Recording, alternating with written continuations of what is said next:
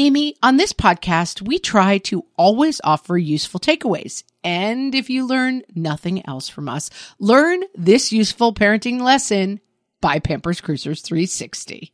Pampers Cruisers 360 are the ultimate parent hack, the best diaper to use as soon as your baby starts standing or walking. Instead of ordinary diaper tabs, they have a unique 360 degree stretchy waistband that moves with your wild child. Pampers Cruisers 360 makes it so easy to change your baby, who probably doesn't stop moving just because they need a diaper changed.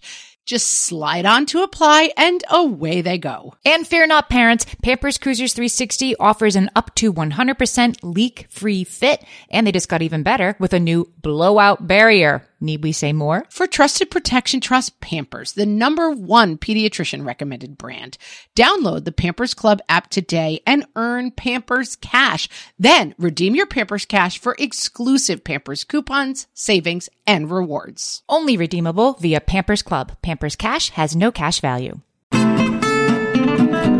Welcome to Ask Amy from What Fresh Hell, laughing in the face of motherhood, solving your parenting dilemmas one question at a time. This week's question was from email, and it says I have created a two year old monster. This past week, I've been sick, as well as my two year old, with fever, vomiting, and diarrhea. I also have a six month old who has miraculously stayed healthy. My typically screen free toddler has been given unlimited screen time because it was the only way we could survive. Now that he's getting better, he just wants to watch screens all day.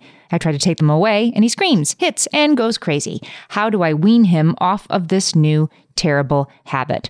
First of all, we completely support here at What Fresh Hell the season of lots of screens, which you were clearly in when you were sick with a baby and you did what you had to do. But now it's time for a back to one, as we like to say. I feel like resetting with little ones it's going to be you know short and intense and a two-year-old can throw a temper tantrum but their memories are really short and the reset here a little magical thinking is going to come in handy here. It, you don't say which screens this is. I'm assuming it's literally all of them, but say it's your phone. Tell him your phone's broken. Stick it in a purse and then only check it when he's not in the room for the next three days. Problem over.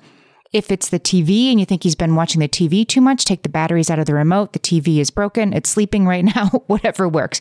Basically, all kinds of screens can need new batteries, recharge, all that kind of thing. Easy peasy, except not always, because what I can predict you might be thinking is, yeah, but if he has any idea that my phone is in my purse in the closet in the hallway, he's just going to tantrum outside the closet. So then what do I do? You say in your uh, question that it's hard to get the screens away from him. So it seems to me that the true issue here might be less I want screens and I can't have them than he has the screens and now you're trying to take them away. So let's roll it back. The real key is going to be to not have your kid pick up the screens in the first place, to be doing other things so that you don't have to take the screens away from him. Time for a little incompatible behavior. This is something from the world of animal training. If a dog or like any trainable animal is doing a behavior that you don't like as its owner, you add an incompatible behavior and reward them for that incompatible behavior. It's basically something new that this animal will want to do that by definition means they can't do the other thing that you don't want them to do. So I'll post a link to a video in the show notes. This video is of a dog named Greta who, according to the video, used to jump on visitors when they came in. So this dog, Greta, has been trained to when she hears the doorbell, she barks because, of course, she's going to bark. Somebody's at the door. And then she runs over to her uh, little bed and she stays there. Then she gets lots of delicious treats. Then the person comes in, and then if they want to, they can walk over to her bed and pet her, but she doesn't jump anymore. She can't be in her bed and jumping on people, and she wants the treat, so she's learned to go to the bed. What could be an incompatible behavior that we could use with a toddler here? How about a super awesome car show, which is really just a, a, blanket from the linen closet with all the cars and trucks that he has, and then you give him a job. All of these cars need to line up so the king of the cars can decide who will be the next king of all the cars. I'm not saying that he watches you set this up. This is something you need to kind of like set up when he's having a nap or having lunch. You sneak into the other room, you set something up. Novel, new place. He'll be arrested by it. He'll say, What's this? You explain, This is an animal hospital and they're all sick, and he'll be busy all afternoon. Wh- whatever it is, it doesn't have to be trucks or stuffed animals. It's just something new and novel that speaks to him but ideally is set up in a part of your house where there aren't screens, where screens are not, or at least that he doesn't associate with screens, so that he can't have the screens where this new, very interesting thing is. Or if there are certain times of day that he would associate with screen time, you can introduce something new and exciting. Story time with dad in the big brown chair. Just something special, something novel, something he'll want to do that is more interesting than the screens. And if he's still crying for the screens, you know, there's a chance that he's still not feeling right, right? Like a two year old lets us know that they don't feel well by being really screechy and annoying. So if he's still not feeling right and you're still not feeling right, you can always say, I will try this again tomorrow. I'm going to take another approach. The really good news about kids who are this little is their short term memories. Hide the screens to the extent that you can. Use your very best branding to set up something super awesome that he will want to do more. Keep that up for a couple of nights, and I really do think your new routine will be set until you have to do it all again. Send us your questions and we might answer yours next. Email us questions at whatfreshhellpodcast.com. Thanks for listening.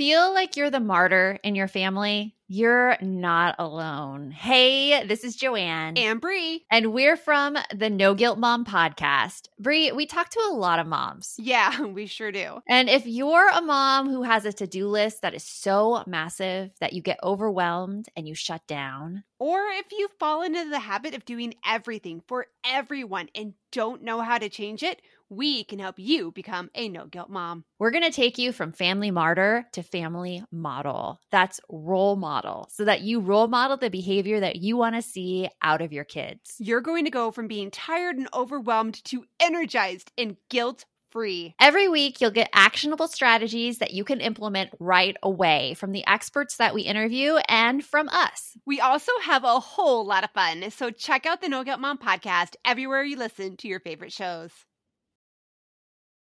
Well, hey there, busy mama. Are you looking for ways to make your life easier, your home less chaotic, and at the same time add more joy to your life? My name is Deanna Yates, and I'm the host of Wanna Be Clutter Free, a podcast all about letting go of the stuff we don't need in our lives so that we can focus on what truly matters. Don't worry, I'm not going to tell you to throw it all away or make you feel guilty about keeping something you love, no matter how many other people don't quite understand it but I will give you practical and, more importantly, actionable advice so that you can make progress right away. And you won't just hear it from me, there are amazing guests too. It's like having your bestie in your pocket telling you it's okay to let go of the things that are not serving you and your family in a totally non judgmental way. So join me over on the podcast where we can work on progress over perfection for those of us that want to be clutter free.